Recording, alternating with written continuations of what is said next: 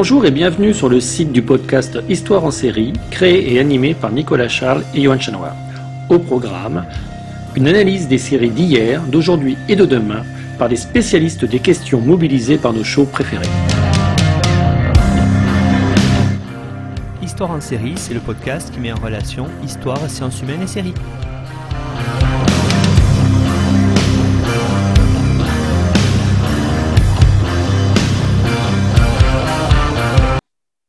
Bonjour à tous, bienvenue dans Histoire en série où aujourd'hui on part pour l'Italie avec euh, deux invités au féminin. La première c'est Elodie Pinel. Bonjour Elodie. Bonjour.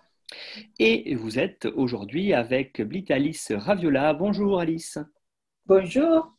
Alors, je vous présente toutes les deux. Donc, Elodie, euh, vous êtes agrégée de lettres modernes, certifiée de philosophie et titulaire d'une DNL italien. Ça veut dire que vous enseignez euh, en italien. Euh, docteur en littérature médiévale, spécialisée dans l'oralité et dans l'écriture féminine. Vous rédigez des critiques littéraires pour la revue Études et vous participez à des podcasts de critiques de séries, notamment Seriland d'Europe 1 Studio et Qui a peur du féminisme. Et puis, pour nous, vous animez les cycles d'émissions en italien en italien, Histoire en série en VO sur la perception de l'histoire italienne par les Italiens, justement. Vous écrivez aussi régulièrement pour les éditions du Robert et vous avez participé à l'émission pédagogique La Maison Lumni sur France Télévisions. Euh, quant à vous, Alice, vous, êtes, vous enseignez l'histoire à l'Université de Milan, vous êtes membre du comité directeur du Master en Digital Humanities et vous dirigez le Master de Public History avec cette université, la Fondation Feltrinelli de Milan. Vos axes de mhm. recherche vont de, vont de l'histoire des anciens États italiens euh, à leurs relations diplomatiques avec l'Espagne à l'époque moderne. Vous, étudiez aussi les frontières, euh, notamment avec la culture savoyarde entre le XVIe et le XVIIe siècle. Vous avez publié une biographie, une biographie pardon, intellectuelle intitulée Giovanni Botero, Un profilo fra storia e storiografia, je suis désolé pour l'accent italien, paru à Milan en 2020. Euh, voilà, donc aujourd'hui, vous avez déjà toutes les deux enregistré une émission euh, en italien euh, sur les Borgia, donc qui est totalement en VO.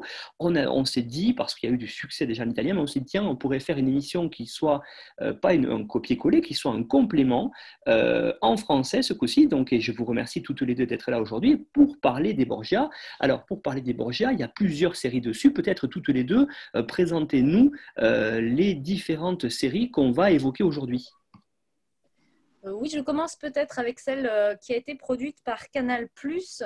Euh, donc elle s'intitule The Borgia puisque ça a été tourné en anglais. c'est une série qui est composée de trois saisons tournées entre, enfin diffusées plutôt entre 2011 et 2014. et ce sont trois saisons qui s'organisent chronologiquement. Euh, d'ailleurs, on a une troisième saison qui prend pour titre d'épisode euh, des années. Euh, ça part de 1495 jusqu'à 1503. En fait, les bornes temporelles, ce sont bah, l'accession au trône pontifical de, Rodrigo Borgia, qui va devenir le pape Alexandre VI, jusqu'à la mort de Cesare Borgia. Alors, je précise d'emblée cette mort réelle de Cesare Borgia euh, à l'écran devient, euh, selon avec une petite astuce scénaristique, en fait une évasion de Cesare vers le Nouveau Monde, ce qui n'est pas du tout euh, contractuel, hein, mais bon, voilà, c'est la fantaisie des, scénaristes. et donc on a une bande 1492 ou 1503 euh, qui nous permet de suivre euh, bah, surtout deux personnages principaux masculins, à savoir Rodrigo et son fils Cesare Borgia, qui sont sans doute les plus célèbres des Borgia, avec un troisième personnage fort qui est celui de Lucrezia, euh, puisqu'elle a aussi une légende attachée à son nom. Et le dernier élément, c'est que cette série s'attache à expliquer, à rendre compte quelque part de la naissance de la légende noire autour des Borgia, tout en proposant sa lecture de la psychologie des personnages et de leur lien au pouvoir. Voilà, et pour moi, euh, si je peux, euh, c'est très intéressant de parler aujourd'hui avec vous euh, de la série de 2011-2013 par Neil Jordan, le producteur canadien, qui s'est produit en 13 saisons 29 épisodes avec la participation de la Hongrie et de l'Irlande et de la série de la BBC 1981 euh, avec euh, euh, Adolfo Celi et autres acteurs très intéressants. C'est une série plus courte, une série de huit faisons, huit euh, transmission euh, dans la série euh, d'une Jordan, 29 épisodes.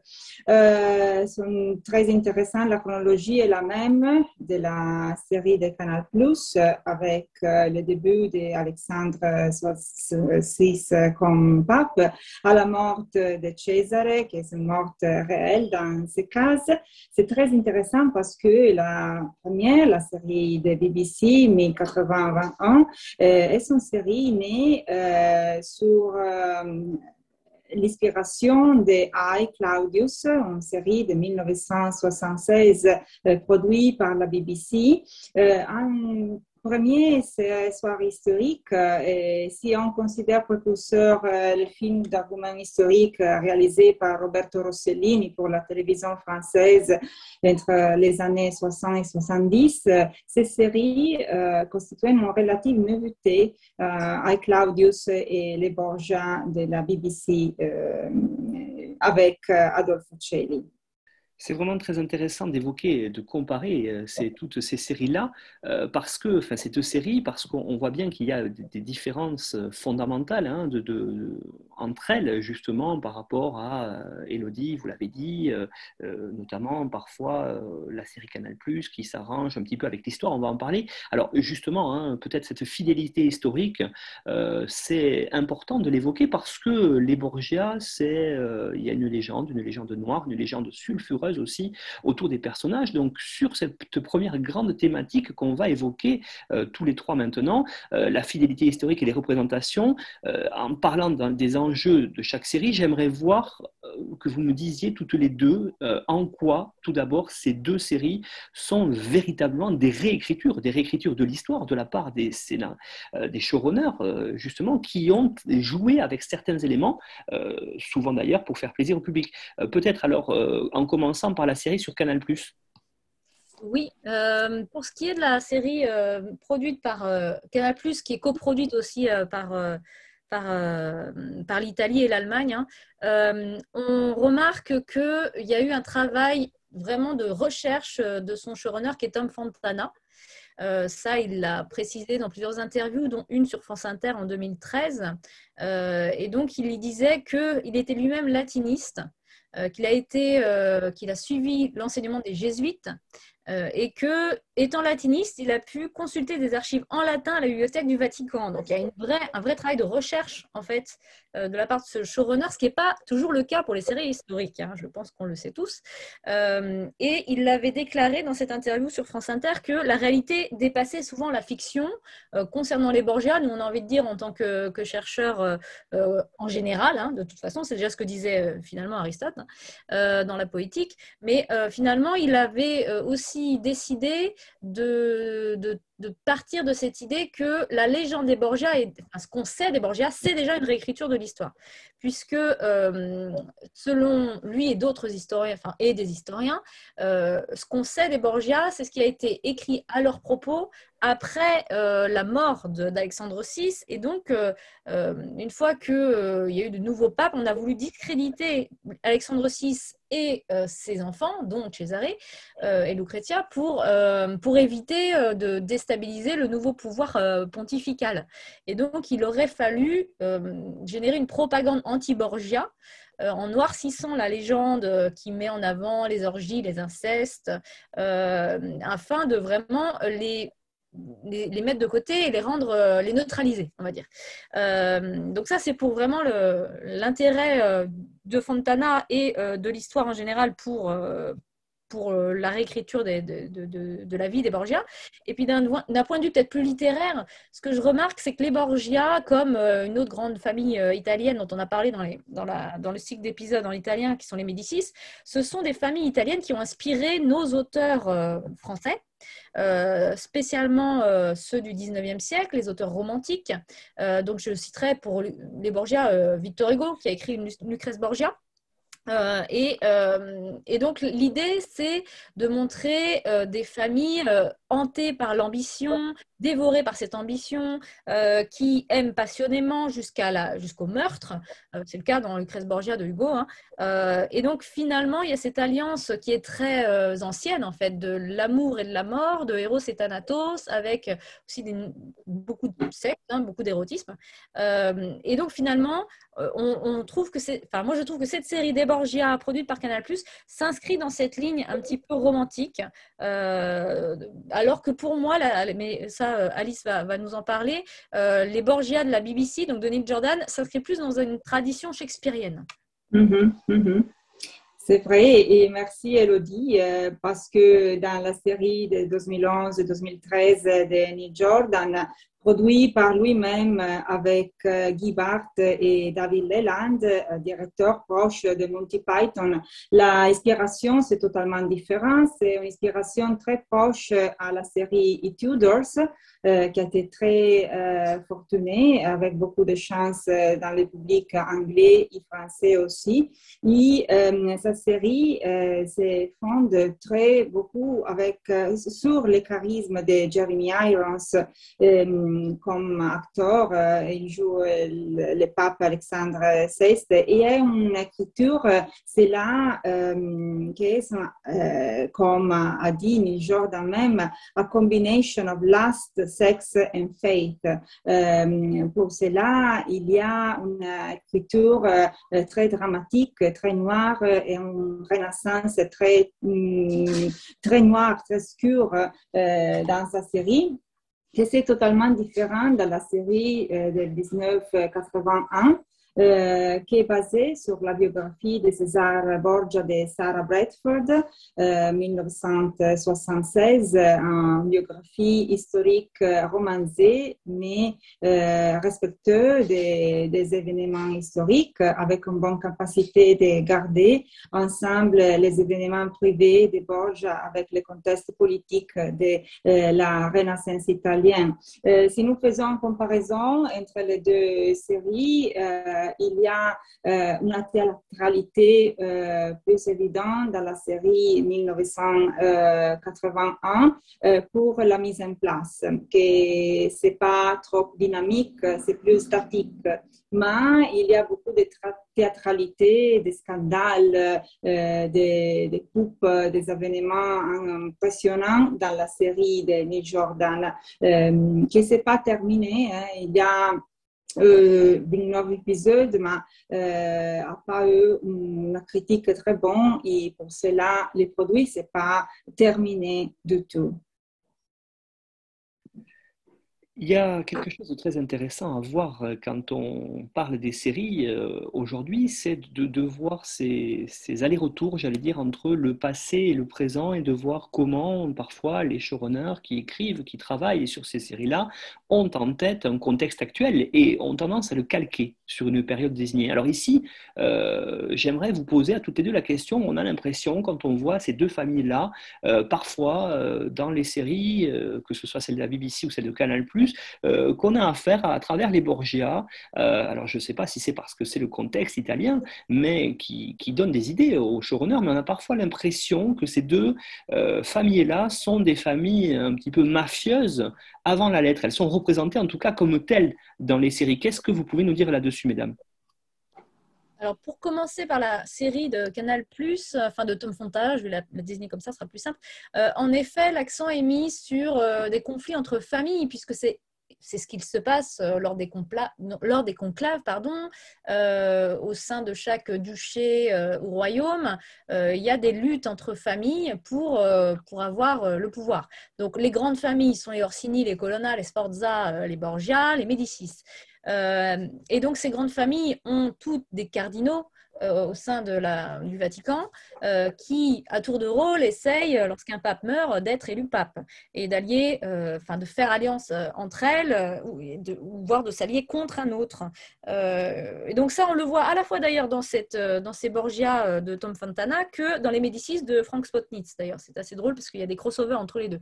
ce qu'on peut en dire, c'est que c'est ce qui fait un peu l'intérêt de la série. C'est la dimension de stratégie interne, stratégie politique interne au Vatican qui, à mon sens, avant cette série-là, avait été pas tant traitée que ça. Euh, et euh, d'affronter cette réalité qui était que à la Renaissance, la papauté, euh, bah, c'était une chose politique, elle savait encore, hein, mais euh, qui pouvait sembler euh, choquant du point de vue du naïf. Là, je pense à Dubélé qui arrive euh, au milieu du XVIe siècle à Rome et qui, à la suite d'un cardinal qui est de sa famille et qui, qui déchante totalement et qui écrit des regrets pour, plein de raisons, mais aussi parce qu'il il a eu cette désillusion face à la, au Vatican, face à Rome, à la Renaissance. donc, c'est la même expérience que nous invite à faire cette série-là des Borgia. Et ce que je peux peut-être ajouter, c'est que l'auteur du livre dont a été tirée la trilogie Le Parrain, euh, lui s'était inspiré d'un des Borgia pour un de ses personnages. Donc c'est qu'il y a quand même une intertextualité assez forte entre cet imaginaire de la, des familles claniques euh, mafieuses et euh, la manière dont on perçoit, nous, les luttes de pouvoir entre familles à la Renaissance en Italie. Oui, euh, je suis d'accord. C'est très intéressant sa vision, mais je pense que c'est pas trop euh, souligné dans la série de BBC, la première, euh, 1981, euh, où le caractère aussi espagnol de Le Borgia est très, très, très souligné je cite un petit, un, petite part de l'œuvre, de l'œuvre ah, pardon, pardon Nicolas, je suis un petit peu en confusion. Alors, je cite, si tu peux couper, euh, je pense que tu peux couper pour euh, la production. Alors, je cite un petit euh, part de l'œuvre de Jacob Burckhardt, La civilité de la Renaissance en Italie, où ils disent Les Borgia ne sont plus italiens des Aragonaises de Naples. Alexandre parle en public avec César en espagnol. Lucrezia est célébrée par serviteur espagnol à son entrée à Ferrara, où se présente avec une toilette espagnole. Les serveurs les plus fidèles sont espagnols et donc aussi la célèbre soldatesse de César dans la guerre de 1501 est espagnole. Euh, c'est là pour dire que oui, il y a une vision euh, de la politique italienne qui est très machiavélique, hein, bien sûr, euh, mais il y a dans ces séries aussi un respect pour la vision euh, réelle, historique euh, de la, de la Renaissance italienne. Ce qui est très bien souligné est que le pape est un prince, euh, un prince comme les autres. Et son, son rôle, c'est le rôle de euh, gouverner un, État territorial et de faire la guerre avec, contre les autres États euh, italiens, euh, mais aussi étrangers, l'Espagne aussi, la France surtout, pour conquister avec César toute la péninsule italienne. cela, c'est très intéressant. Aussi, c'est très intéressant dans la série de Jordan, euh, cette vision, oui, euh, des clans très, euh, très impliqués. tous les sœurs et tous les frères sont très amants les uns avec les autres. Il y a euh, euh, très explicite euh, l'histoire de l'inceste, qui dans la série de la BBC, la première, est évidente seulement pour Alexandre VI et Lucrezia. Dans les autres deux séries, l'inceste est une pratique commune de la famille Borgia et cela, c'est par le public très intéressant, par les historiennes un peu problématiques. Il y a un autre aspect aussi important hein, qu'on voit dans la série, c'est la question de la violence, cette question de la violence mhm. qui est euh, une question aussi assez centrale dans les séries historiques et notamment les séries qui traitent euh, du Moyen Âge, de la Renaissance, voire de l'époque moderne. Euh, qu'en est-il pour ces deux séries-là, euh, sachant euh, véritablement, est-ce que là aussi on colle à la réalité ou est-ce qu'il n'y a pas une certaine représentation fantasmée de la violence comme on peut euh, voir apparaître dans d'autres séries, par exemple hein, Vous parliez tout à l'heure des Tudors, il y a aussi certains aspects dessus qui ont été rajoutés là, comme on a vu sur les costumes notamment dans l'épisode avec Élise Urbain. la violence, vraiment dans ces deux séries, qu'est-ce qu'on peut en dire? C'est du fantasme ou c'est au contraire assez bien représenté? Pour ce qui est de la série de Tom Fontana, euh, la violence, c'est un des points d'intérêt, c'est un des, éléments du pitch qui fait que cette série va être intéressante. Pourquoi? Parce que euh, le, pitch de départ, on a envie de dire, c'est euh, on est au sein du Vatican et on va avoir affaire à quelque part ce qui est présenté comme le pire pape de tous les temps, parce que le plus violent, le plus vulgaire, le plus, le plus sexuel en un sens, le plus scandaleux. Donc, il y a une attente par rapport à ce sujet des Borgia. Et ce que je trouve assez remarquable dans la série de Tom Fontana, c'est que certes, la violence a une place, je vais préciser laquelle, mais elle n'est pas, il n'y a pas de surenchère de violence. Ce que je veux dire, c'est que ce n'est pas Game of Thrones. Euh, et euh, donc, il y a un intérêt et il va être développé de manière, je, trouve, documentée et historique. Euh, cet intérêt, il va beaucoup se concentrer aussi autour de la figure de Cesare, qui initialement doit avoir une carrière ecclésiastique, d'ailleurs, contre laquelle il, il, peste parce qu'il n'a pas envie d'être un homme d'église, et qui va devenir finalement l'homme de guerre qu'il ambitionnait d'être, puisqu'il va être condottiere. Mais cette cette euh, dimension d'homme de, guerre, euh, elle est euh, quand même bien rendue. Elle est vraisemblable, elle est, crédible dans son traitement.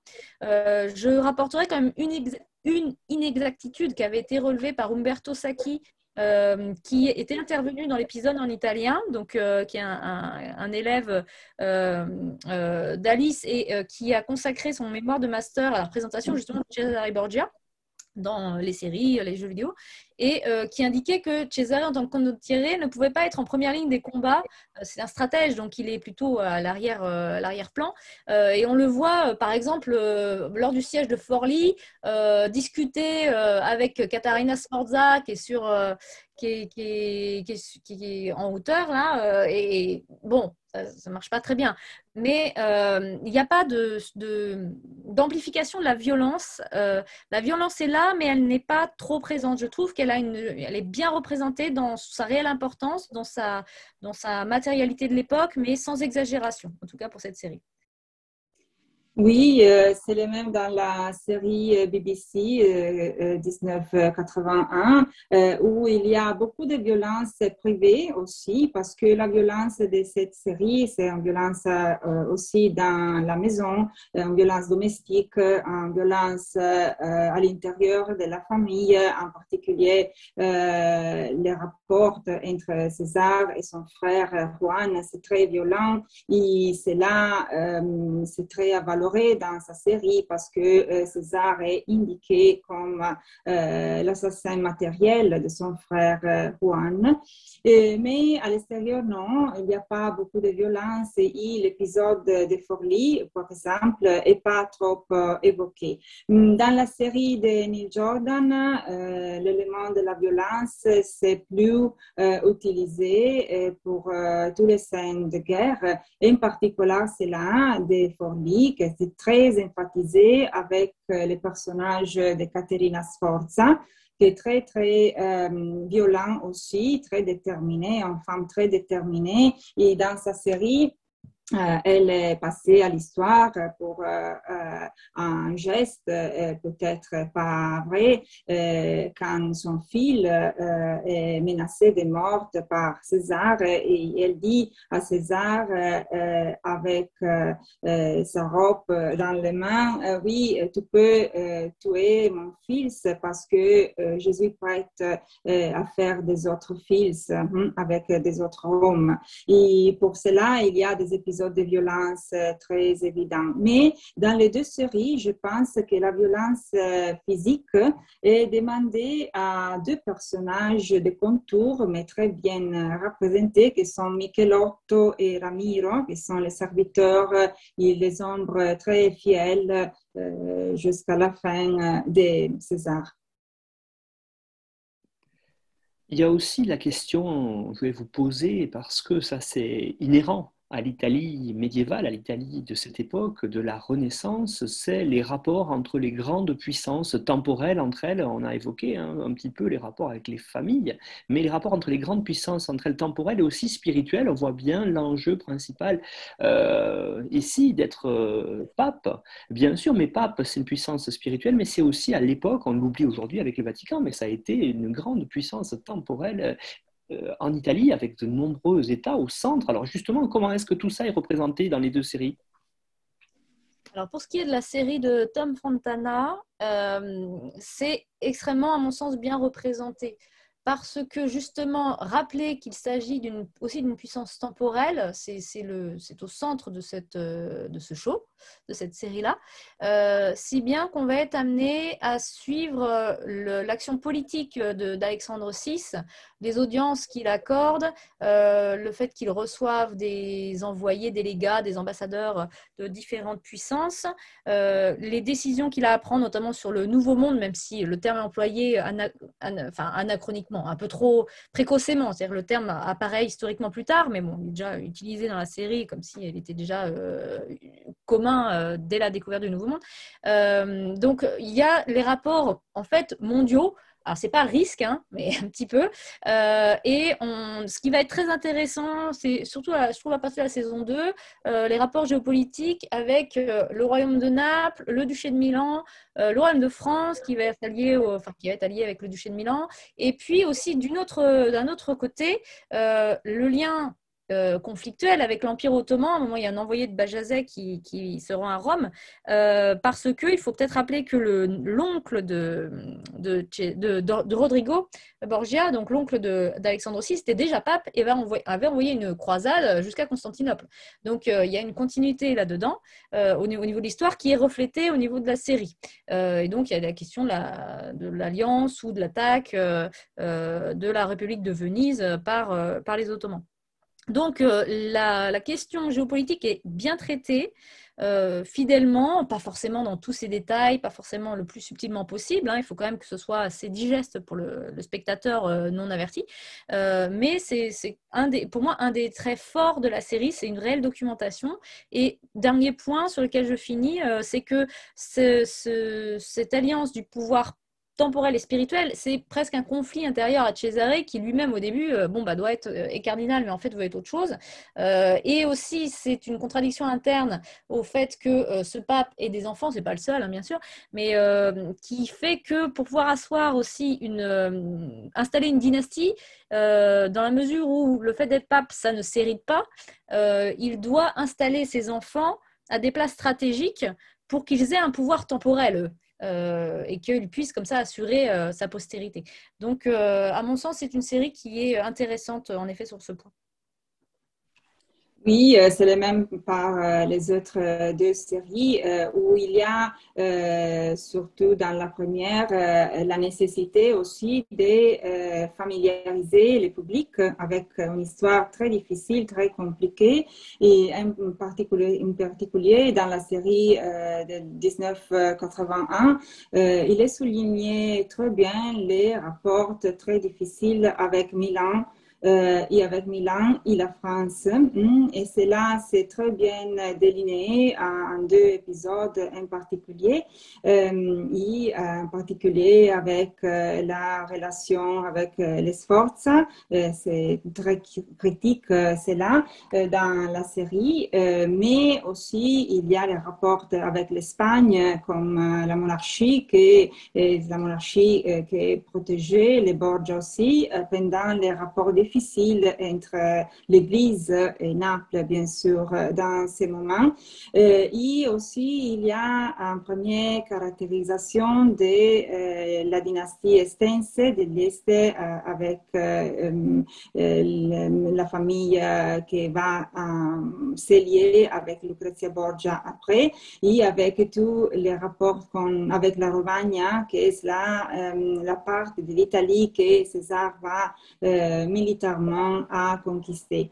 Euh, dans la série euh, de Jordan, le jeu politique peut être un peu plus international il y a beaucoup sa dimension méditerranée euh, de l'Italie aussi, euh, mais euh, la France surtout est l'antagoniste hein, de la famille Borgia. Et dans ces moments, les Borgia comme espagnols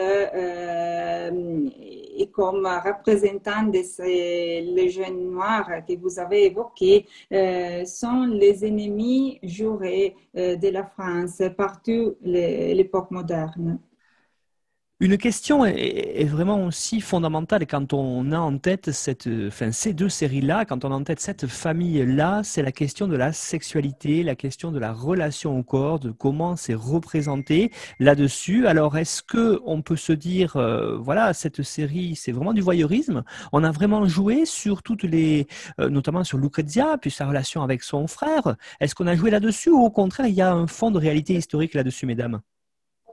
Alors, concernant euh, la série de Tom Fontana, euh, c'est là aussi euh, un des intérêts pour le spectateur, pour le téléspectateur, que de voir comment vont être traitées ces allégations d'inceste père-fille et frère-sœur.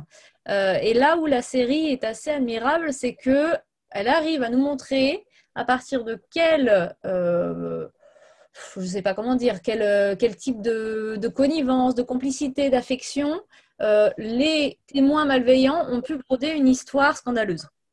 Euh, sans aller dans le sens de l'histoire scandaleuse. C'est-à-dire que dans cette série de Canal+, il y a un lien quand même très très étroit entre, euh, entre Lucrezia et, Cesare, mais on ne va pas dans l'inceste.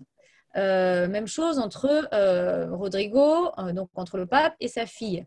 on entend ces rumeurs, il leur est rapporté que ces rumeurs circulent, et, euh, enfin, notamment pour le pape. Et euh, bon, euh, il y a une clin d'œil ici, et un clin d'œil à l'histoire, mais Tom Fontana n'a pas voulu suivre cette hypothèse-là.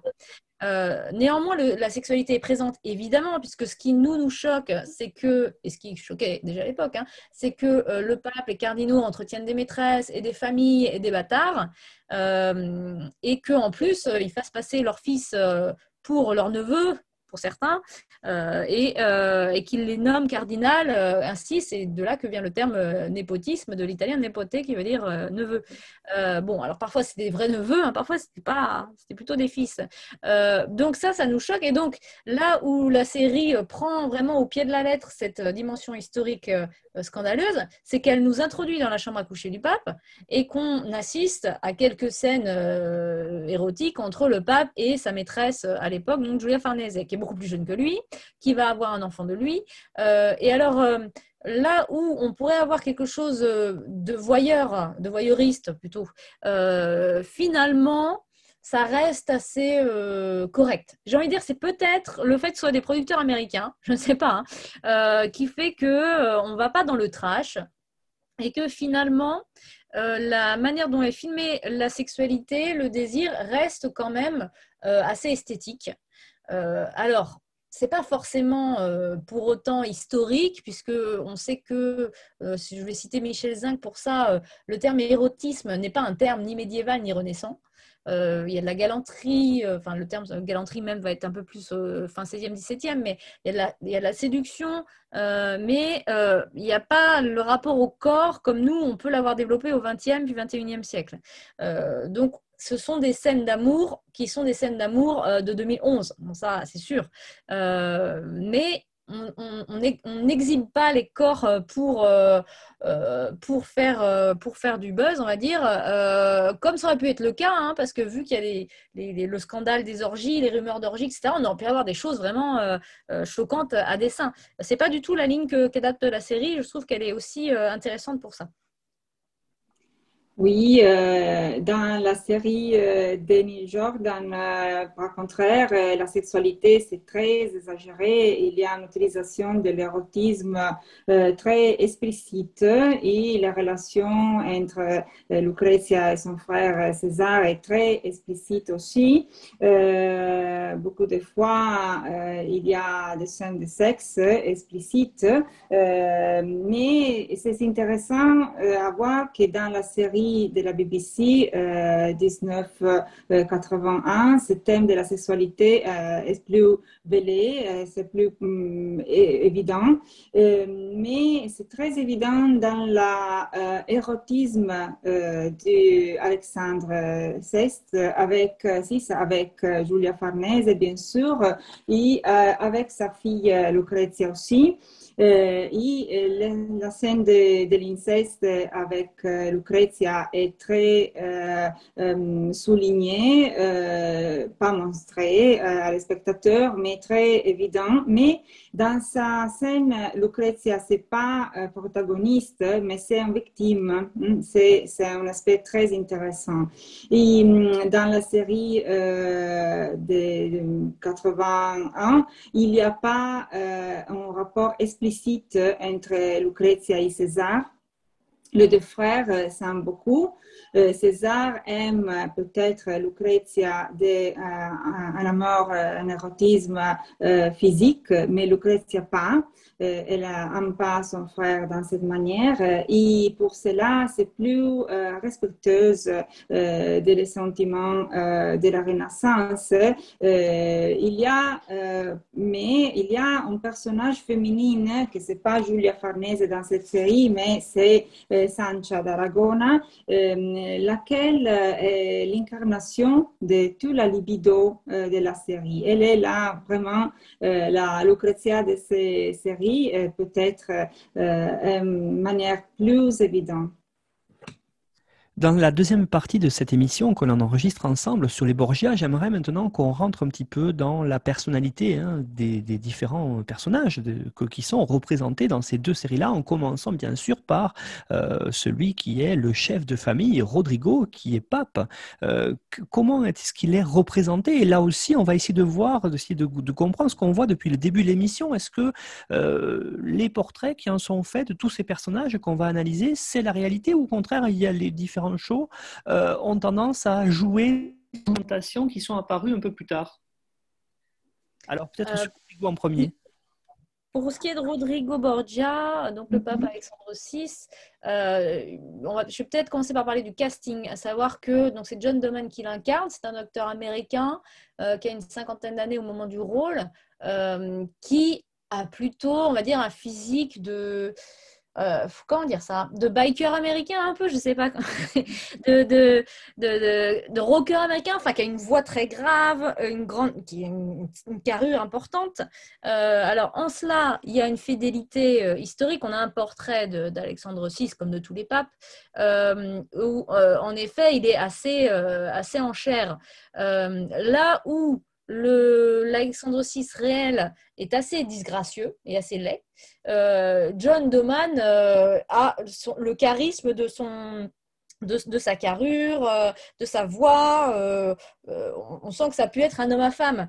et ça colle assez bien d'ailleurs avec euh, ce que nous on se représente du pape Alexandre VI, euh, dont on voit d'ailleurs euh, l'ex, on dirait, hein, Vanezzo Catanei, Vanezza Catanei, pardon, donc la mère de Cesare, Lucrezia, et Juan et Goffredo, qui, est toujours dans l'entourage en fait. Hein. donc je trouve que ce, ce, choix de casting est intéressant parce que on sent aussi l'autorité du patriarche à travers cet acteur-là et à travers sa carrure à mon sens, euh, il l'incarne aussi correctement, même s'il lui donne un côté un peu peut-être vulgaire, mais je crois que c'était la manière dont était perçu justement euh, Rodrigo Borgia par les Italiens en tant que catalan, en tant que euh, quelqu'un qui n'est pas de leur, de, leur, de leur langue originelle, qui n'apparaît que, et qui, qui, semble moins noble aux, aux colonies, aux colonna, Orsini, etc., que, qu'ils ne le sont.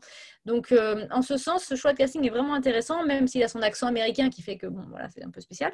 Euh, alors que, je vais laisser Alice en, parler, Jeremy Irons, il l'incarne d'une manière très différente, Rodrigo Borgia.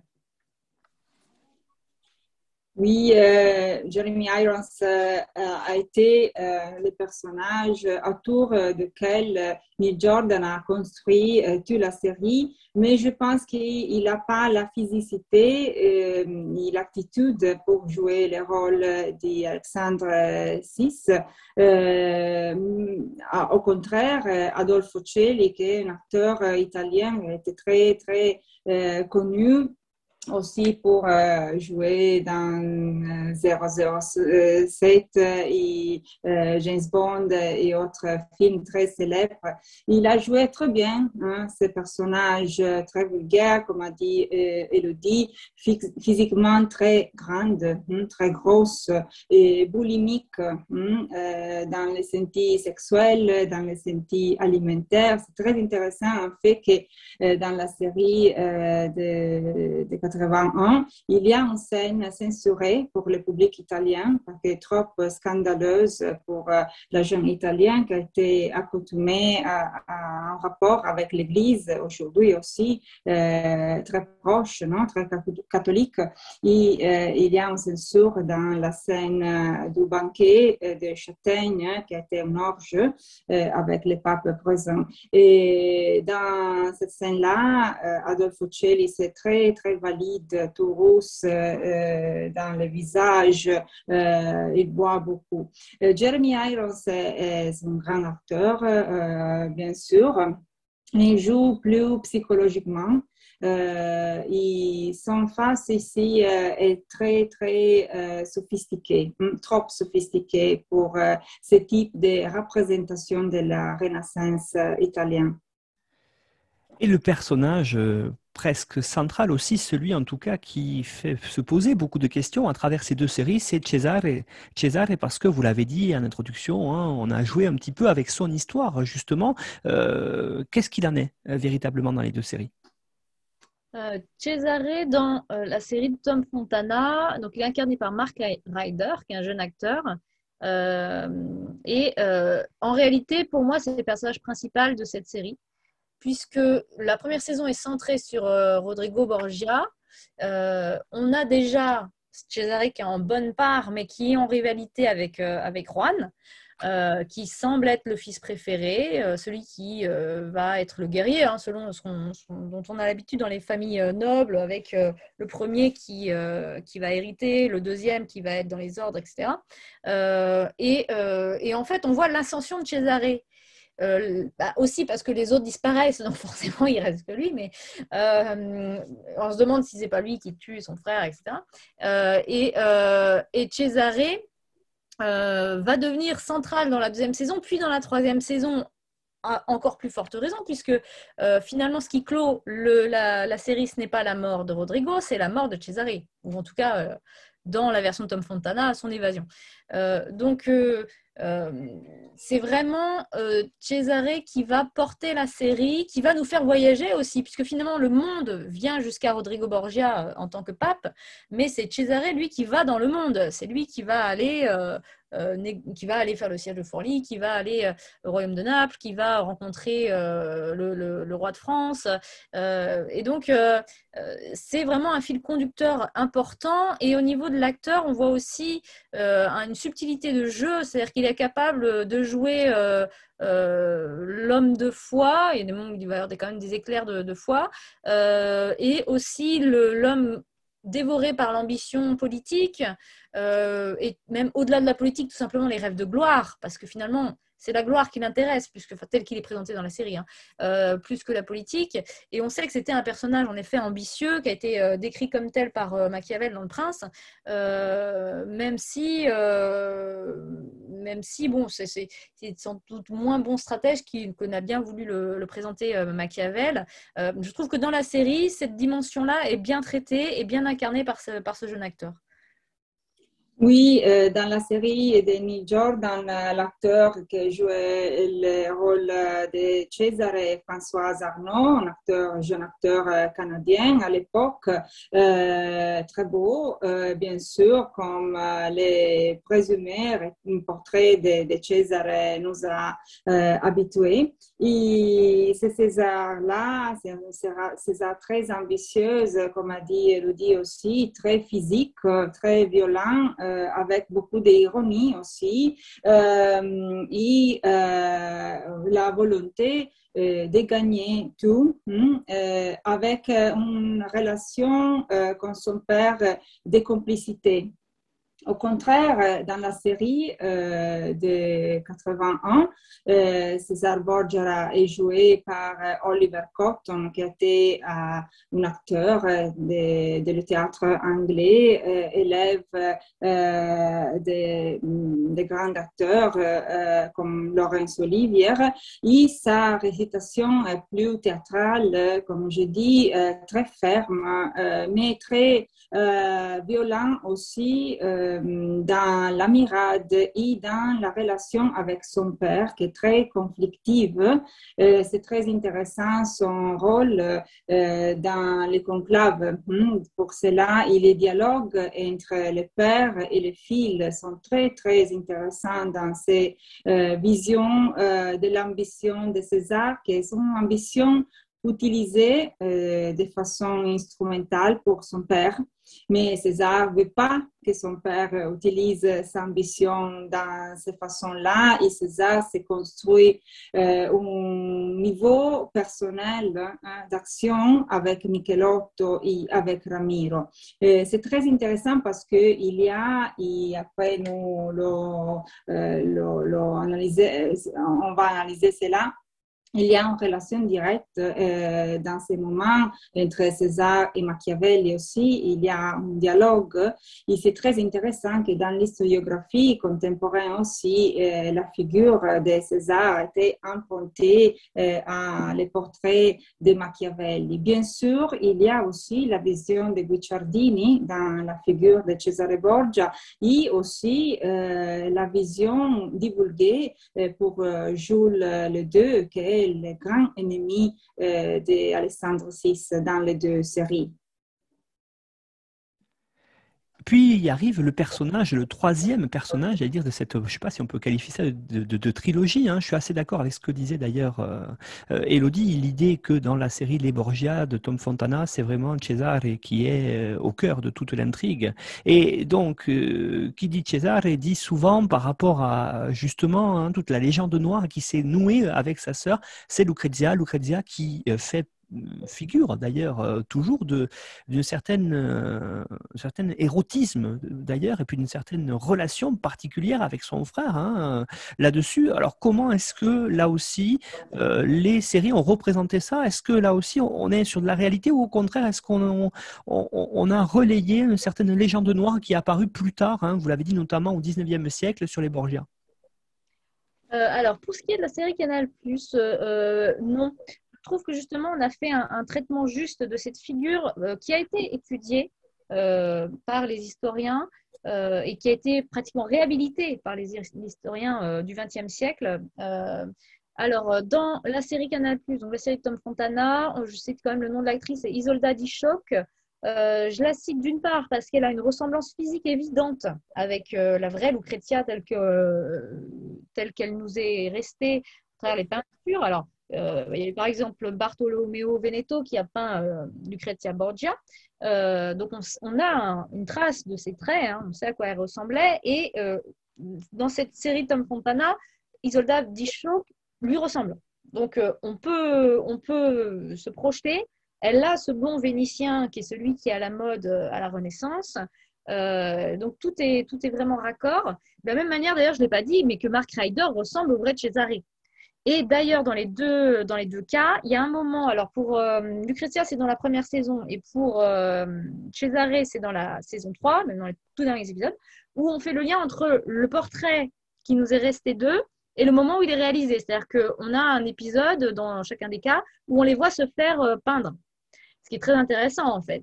Et euh, ce qui est amusant concernant euh, d'ailleurs Lucrezia, c'est que euh, Julia Farnese est là aussi. Elle lui dit Ah, toi, on te peint en quoi? Ah, en Sainte Catherine, moi, ça va être en la Vierge, c'est mieux, nanana. Quoi. donc, et, c'est comme ça qu'ils nous arrivent, ils arrivent jusqu'à nous en fait. Et on arrive à faire coïncider leur représentation à travers ces acteurs avec l'image qu'on en a aujourd'hui, qui est censée être le reflet de la réalité historique. Et on se dit, s'il y a eu une déformation, finalement, euh, c'est parce que euh, ces acteurs ressemblent plus euh, à la réalité que la portrait qu'on en a. Donc, c'est très bien amené, en fait. Et alors, à part cette ressemblance physique, et pour rejoindre la question, pour répondre à la question sur la légende qui entoure le chrétien, c'est un personnage qui évolue positivement dans la série. Comme elle évolue positivement dans, dans sa vie propre, telle qu'on a pu l'étudier depuis le XXe siècle. et donc, ce personnage gagne en maturité, gagne en importance. Dans la première saison, elle est un peu folle. Euh, c'est une adolescente qui a l'air d'être en proie à ses hormones, euh, qui est euh, complètement instable, qui, pleure auprès de son père parce qu'elle va absolument consommer son mariage et que lui lui a dit que non, alors, ma premier mariage avec un Sforza, puisqu'il va être annulé après ce mariage pour cause de non-consommation, justement. donc il y a une stratégie de la part de Rodrigo en lui disant de ne pas consommer le mariage. Et donc on la voit, et en effet, elle, aime son mari et, elle est adolescente. Et Isolda Dicho, quand elle joue ce rôle euh, pour la saison 1, elle a 18 ans. Euh, la vraie Lucrezia avait 13 ans.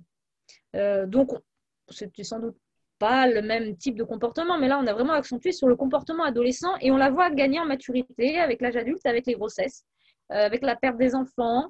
Et, et, on est en empathie avec ce personnage qui devient un vrai personnage admirable sur le plan moral et qui va devenir une mécène, quelqu'un de, euh, de réfléchi. Et dans la dernière saison, elle va remplacer son mari euh, d'Esté euh, donc quand il n'est pas là pour, pour recevoir les courtisans, pour recevoir les nobles qui ont besoin de se faire entendre d'elle. Donc, à mon sens, c'est un beau personnage féminin qui est justement incarné et très bien écrit.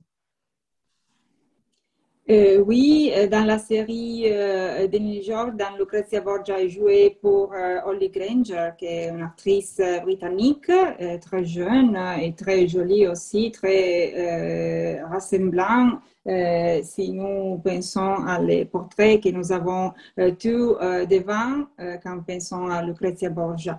C'est un personnage très fraîche, mais très engagé dans les rôles politiques avec son, frère quand elle est adolescente, et très, très, très habile avec son père aussi à construire la trame politique du Borgia. C'est un clan ils disent euh, tout le temps, nous sommes une famille, nous sommes unis. Euh, dans la série euh, directe pour euh, Farnham de la BBC 1981, Lucrezia Borgia est très petite. elle est jouée par une actrice australienne, Louise Lambert, qui a joué avant avec Peter Weir dans la pellicule Picnic à Hanging Rock.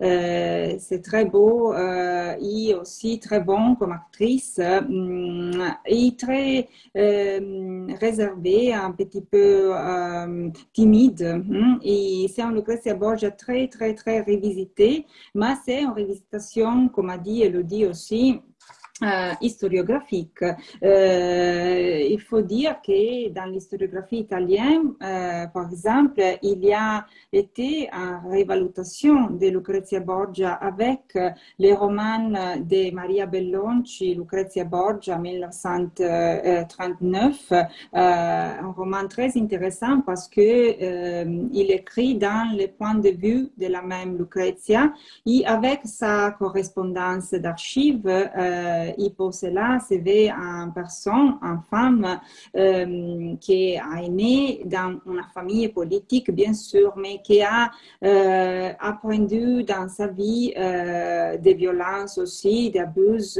sexuels aussi, à gouverner. Et pour cela, le final de la série euh, de 81, euh, parce que là, Denis Jordan, c'est pas terminé, euh, elle va à Ferrara comme une femme de gouverne, hein, comme une femme qui peut stabiliser et gouverner comme avec son frère, qu'il n'y a pas, et après son père, les États italiens. Autres personnages qui sont majeurs, j'aimerais qu'on voit maintenant ceux qui vont jouer un rôle euh, dans l'Église, alors euh, dans les, dans les familles, hein, euh, vont se succéder d'ailleurs à l'élection des différents papes par la suite. Alors, qu'est-ce qu'on peut dire de ces, de ces hommes d'Église qu'il y a autour justement du pape ici, Borgia, dans les familles Farnèse, Medici et puis Della Rovere par exemple? Comment est-ce qu'ils sont représentés? Là-dessus aussi, on voit bien les intrigues et les enjeux familiaux à travers eux d'ailleurs. Euh, oui, pour la saison, euh, pour la saison, pardon, pour la série de Tom Fontana, euh, ce que j'aimerais relever, c'est que c'est personnages de cardinaux, que sont Alessandro Farnese, Giulio de Medici, Giovanni de Medici, et puis aussi Giuliano della Rovere, ce sont des personnages finalement dans l'ombre. et c'est vraiment un choix de point de vue, hein, parce que Giulio et Giovanni de Medici, de Medici, on les voit aussi dans la série des Médicis on, les voit dans la saison 3, en fait, lorsqu'ils sont tout jeunes et qu'ils partent euh, euh, justement pour accomplir leur destin d'ensuite de, cardinaux. Euh, ils vont être des papes quand même, hein, ils vont devenir Clément VII et Léon X, de la manière que Giuliano della Rovere va être, va être pape. et malgré tout, dans la série Les Borgia, euh, on a l'impression que ce sont des faibles, des, enfin pas Giuliano della Rovere, mais euh, pour les Médicis, euh, qui sont un peu fallots en fait, qui manquent d'épaisseur. Alessandro Farnese, c'est pareil, il est toujours, il a un physique moins avantageux que Cesare, il est toujours dans la, dans, dans la suite de Cesare, et à un moment d'ailleurs, il va devoir le, il s'entraîne pour pouvoir le, le, battre parce qu'il va devoir le défier, mais c'est un peu le faire valoir en fait. alors que dans la réalité, c'est plus complexe que ça. Donc là, c'est vraiment un parti pris de narration de mettre en lumière Cesare, quitte à écraser tous les autres. Euh, puisque finalement, on adopte le point de vue de Cesare lui-même, voire des Borgia eux-mêmes, euh, par rapport à, ceux qui les entourent. Ils, estiment euh, être à part, d'où l'utilisation de l'espagnol notamment entre eux, et ils estiment être, devoir lutter pour avoir ce pouvoir qui leur revient légitimement quelque part. Et, donc il y a vraiment une distorsion de, de, optique, une distorsion de la vue, de la narration par rapport à ce, parti pris qui est d'épouser le point de vue des Borgiens. Oui, euh, je me limite à, parler un petit peu de Giuliano della Rovere, que je pense qu'il était euh, un personnage très important dans les séries et surtout dans l'histoire euh, de la famille Borgia et du destin et de la chance de la famille Borgia dans l'histoire et l'historiographie italienne. Il, jouait très bien dans les deux séries. Il est, il est un personnage central hein, parce qu'il est l'acteur des les mm, tentatives euh, de faire tomber euh, les papes. Hmm, chaque fois, il est l'acteur euh, du conclave et il est l'acteur de la relation aussi entre César et son père, relation, comme je dis, très critique et très difficile. Et après, il y a Giuliano della Rovere avec Ascanio Sforza, qui est un personnage un petit peu inférieur, mais très influent aussi dans la cour de Rome.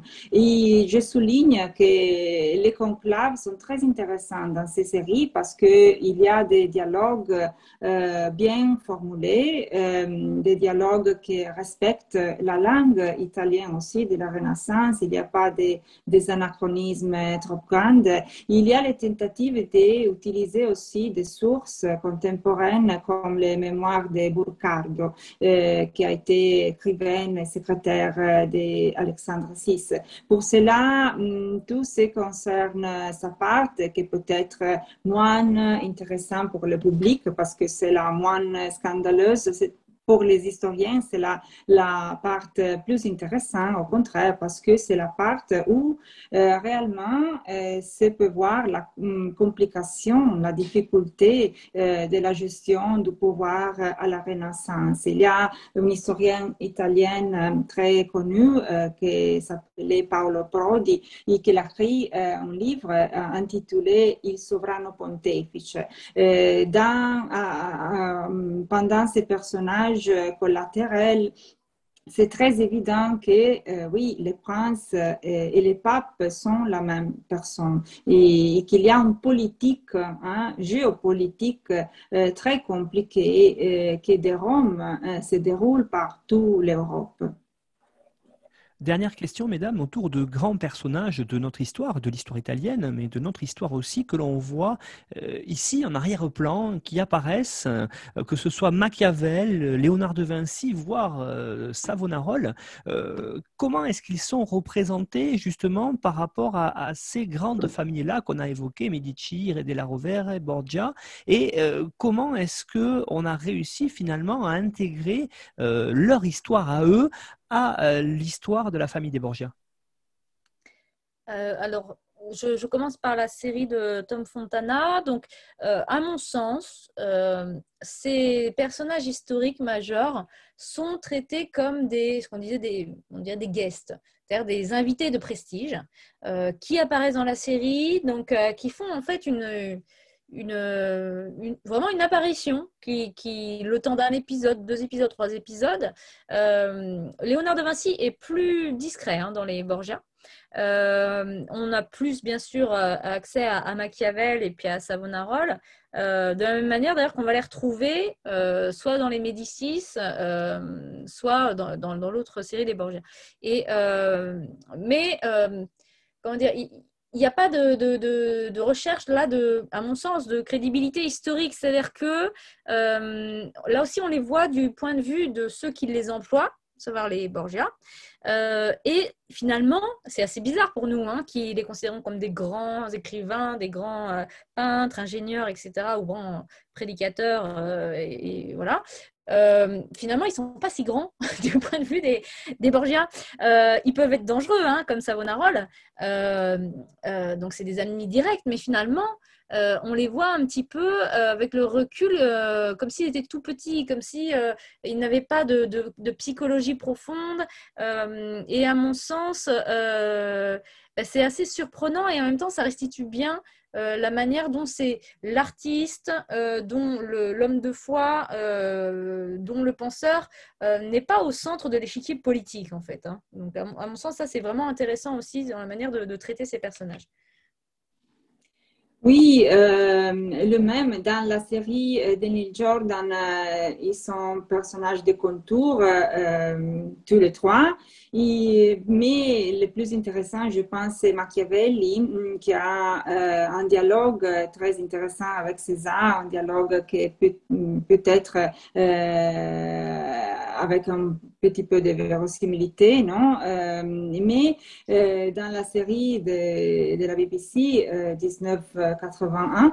Euh, Savonarola, il n'y a pas, par exemple. Il est évoqué euh, dans les premiers épisodes, il, y a un prédicateur, mais euh, ce n'est pas sûr que Savonarola même euh, qui prédique contre l'Église et la corruption de l'Église comme ça, mais il n'est pas Savonarola. Hum, pour contraire, il y a Leonardo da Vinci en un petit caméo, mais c'est très intéressant parce que Leonardo da Vinci dans la série BBC euh, c'est un petit peu ridicule. Euh, c'est très vieux, pas vrai, euh, dans les moments de la rencontre avec César.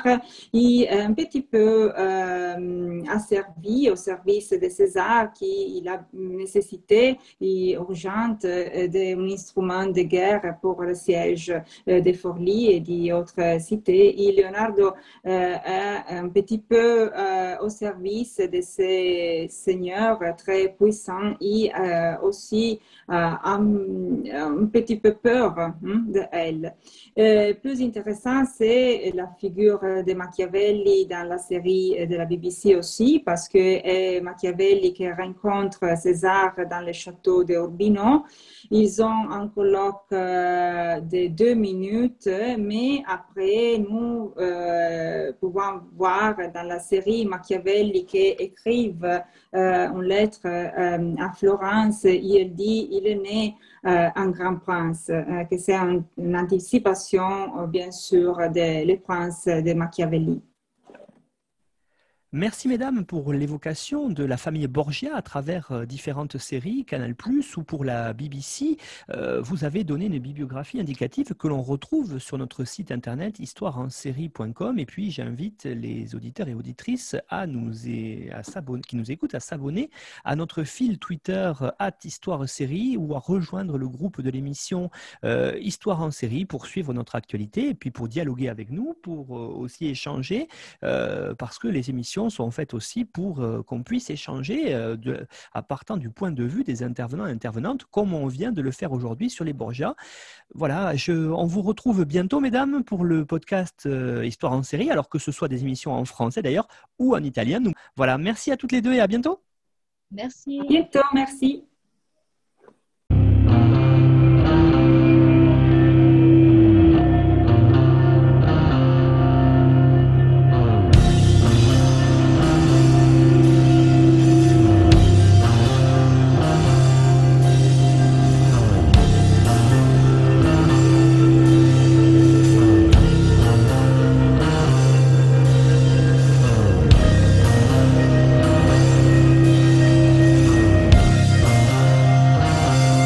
Retrouvez-nous sur Twitter, en série, pour connaître le programme à venir ainsi que des conseils bibliographiques.